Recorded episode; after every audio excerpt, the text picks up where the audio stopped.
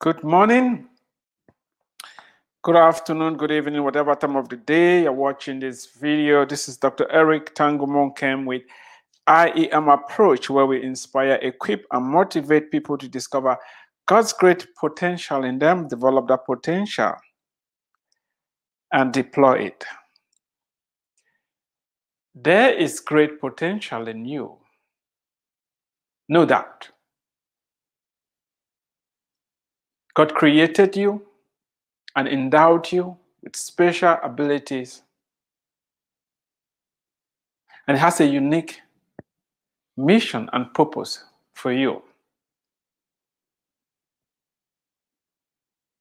I had to come live right now because somebody needs to hear this. Blaming, complaining, and making excuses is killing you. Blaming, complaining, and not taking responsibility has kept you where you are. Blaming, complaining, and making excuses is robbing you of the potential that is in you. Blaming, complaining, and making excuses is the reason you feel stuck, is the reason you are frustrated, is the reason you hate where you are, is the reason you hate your life, is the reason you feel as if the world is passing you by. Blaming, complaining, and making excuses.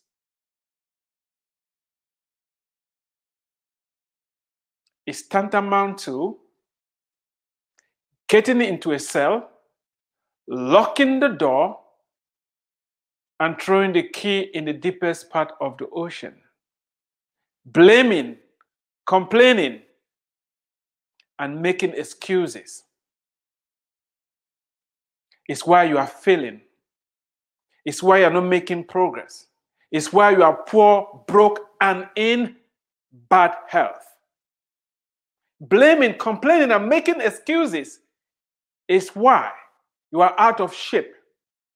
It's why your health is going south. It's why your bank account is depleting. It's why that business is not growing. It's why you are sad, you are depressed, you are oppressed, and everything is happening to you. Blaming, complaining, and making excuses has not helped you.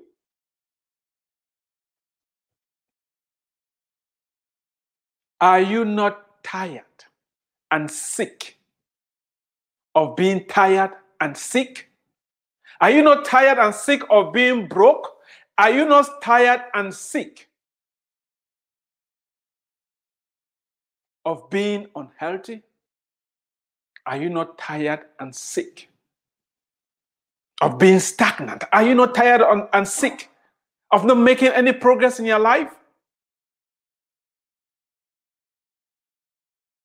You will never, you will never make any progress as long as you have good excuses, you are blaming other people and you are complaining. It doesn't matter what your complaint is. I am not saying you should refuse reality. It doesn't matter what your complaint is. It doesn't matter what your complaint is. As good as that complaint is, the complaint may be referring to what other people have done to you the complaint may be in, in regards to where you were born. The complaint may be in regards to that bad boss, the terrible co-workers, systematic racism, systematic whatever. It doesn't matter what your complaint is. The only good thing the complaint is good at is keeping you where you are. Every excuse is good. Every excuse is, is legitimate. Every excuse is wonderful. Makes you feel good. Draw sympathy to you. How does the excuse help you move forward? How does the excuse help you win? How does the excuse change your situation? You know how you win? You look for a way, you make it happen, no matter the odds, no matter what. You quit, you quit, you quit making excuses, you quit blaming other people, you start taking responsibility. It is 100% on you. Where you are today, it doesn't matter what has happened to you. You made choices, you made decisions, you took actions that have positioned you where you are right now. It is all on you. I know you, don't like to hear this, but that is the truth. If you don't accept this, forget it. You are stuck. There's no way out for you until you realize what happens on the outside is on the outside. But what happens in the inside is what is going to move me from point A to point B. Quit making excuses. Quit complaining. Stop it. It's not helping you at all.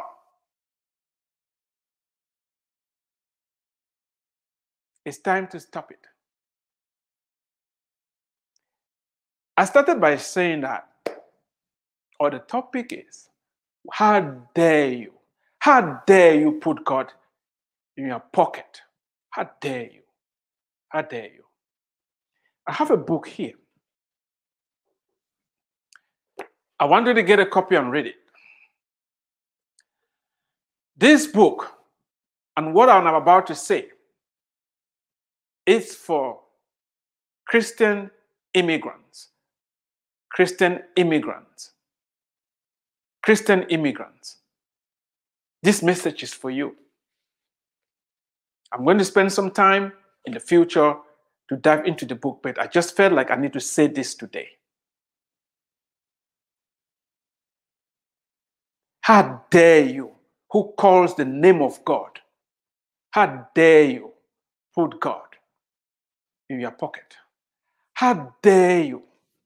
How dare you? How dare you say that people can stop God? How dare you? How dare you? Is God that small? Is the God that you are serving that small that you think people can stop God? Can you show me any instant in the Bible where God gave a promise and people stopped God from fulfilling that promise? Why are you suffering from the grasshopper complex? Wake up! Wake up! I'm being very particular to those of you who are living in North America and you call the name of God. You're born again child of God and you're living in North America and you're complaining and making excuses and grumbling like people who don't know God.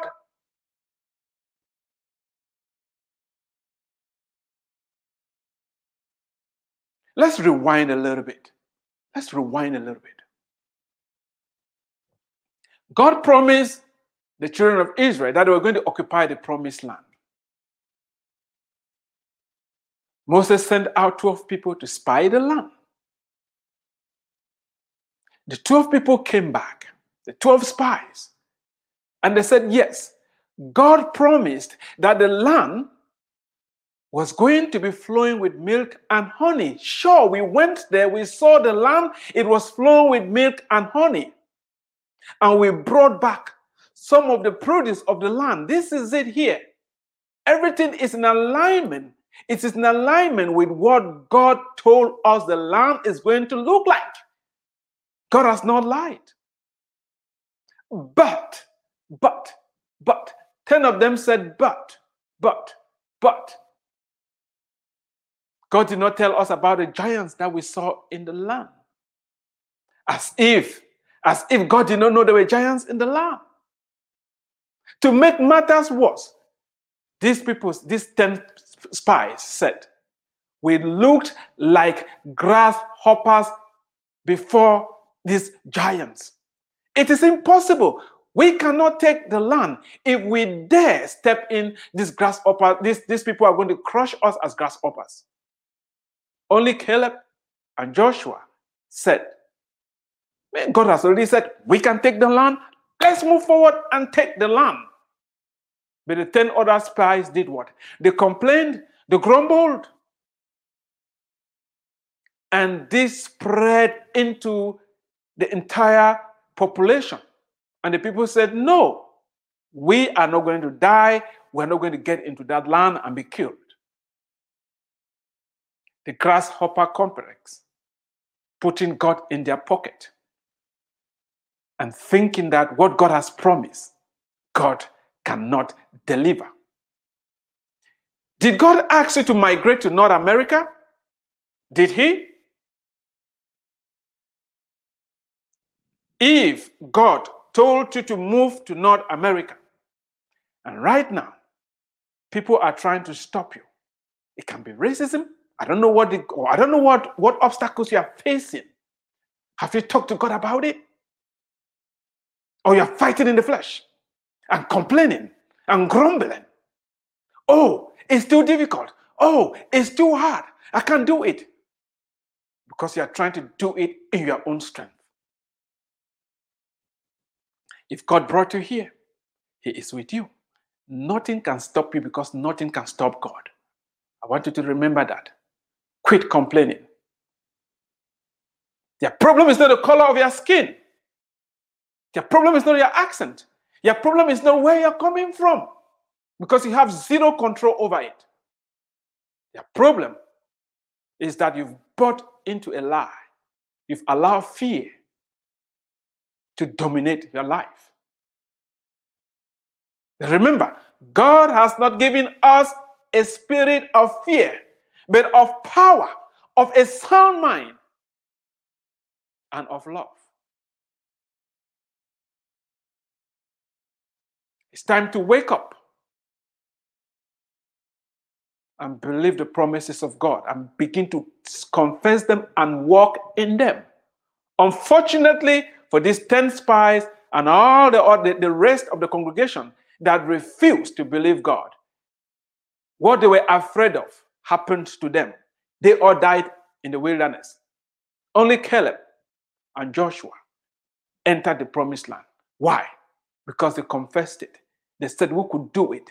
God said, We believe God, we trust Him. It doesn't matter what you're going through. You're not the first person to migrate, you're not the last. Joseph went to Egypt. He prevailed because God was with him. Shadrach, Meshach, and Abednego, they went to Babylon. They prevailed because God was with them. Is God with you? If God is with you, stop speaking like those who don't know God. If God is with you, stop confessing like those who don't know God. If God is with you, if you are on God's assignment, speak and carry yourself like somebody who is on the mission of the King of Kings, of the Lord of Lords, of the Alpha and the Omega. Stop putting God in your pocket. When you complain, when you give excuses, when you blame, you are putting God in your pocket. It's time to stop it and get up and start doing. Speak with boldness, speak with courage. We don't have the spirit of fear. And that is why without faith, it's impossible to, to, to, to, to uh, please God. Please don't tell me about the so called reality. The reality of the 10 spies was the giants, but there was God's reality of the promise that God has given to them. It doesn't matter the condition on the ground. If you're complaining, if you're making excuses, if you're blaming, you've lost it. You are never, ever going to win until you change and realize that you have what it takes to win. And that you are willing to get up and fight. Yes, God has promised, but you have to fight. Start by the renewal of your mind. Stop believing the lies I've been told about you. And stop using those lies as excuses for not doing what God has called you to do. Nobody can stop God, nobody can stop you.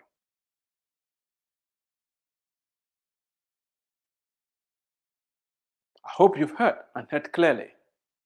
When you blame, when you complain, when you make excuses, you lose control.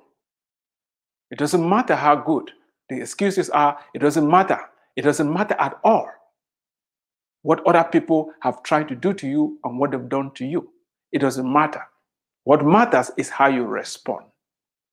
And lastly, lastly, the things in life that you have zero control over. For example, your gender, where you were born, who gave birth to you, the color of your skin. You know those things that you can't change. You were not consulted to be born at this particular time in a particular place. It's none of your business. Don't let those things stop you. It's a distraction. If you are using those things as an excuse, the things that you have, don't have control over, as an excuse for not doing the things you're supposed to do, you are shooting yourself in the foot. You have a lot of things that are under your control. If you focus on those things and you start exerting the control that you have, you're going to win and win big. You can control what you eat. You can control when you eat. You can control how much money you save. You can control the books you read, what you watch, who you listen to. Those are under your control. How are you doing? What good books have you read? What good book are you reading right now?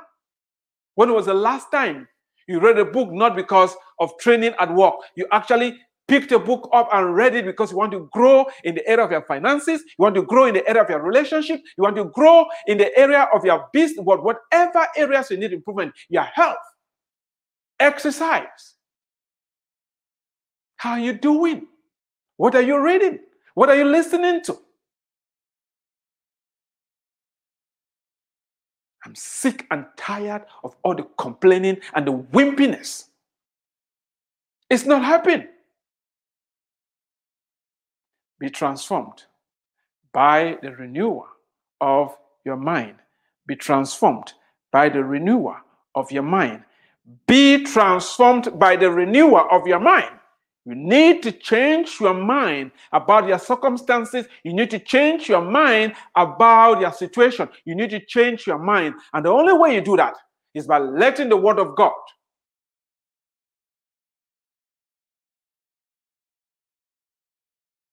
define your mission and your purpose. If you want to focus on what your eyes can see, and you use that as excuses to blame, complain, and make excuses, you are stuck. You will not enter the promised land. But if you choose to believe God's mission for you, speak it and walk in it, you will enter the promised land. Thank you for watching. Share this video. And I encourage you to get a copy of this book, Where is Your Home? The Call for Christian Immigrants to Engage in uh, mi- uh, Mission Day. God brought you to North America because the need for God's kingdom to expand. That is your mission. We're going to get into this subject later on with time and talk more about it. God bless you. You have what it takes to win and to win big.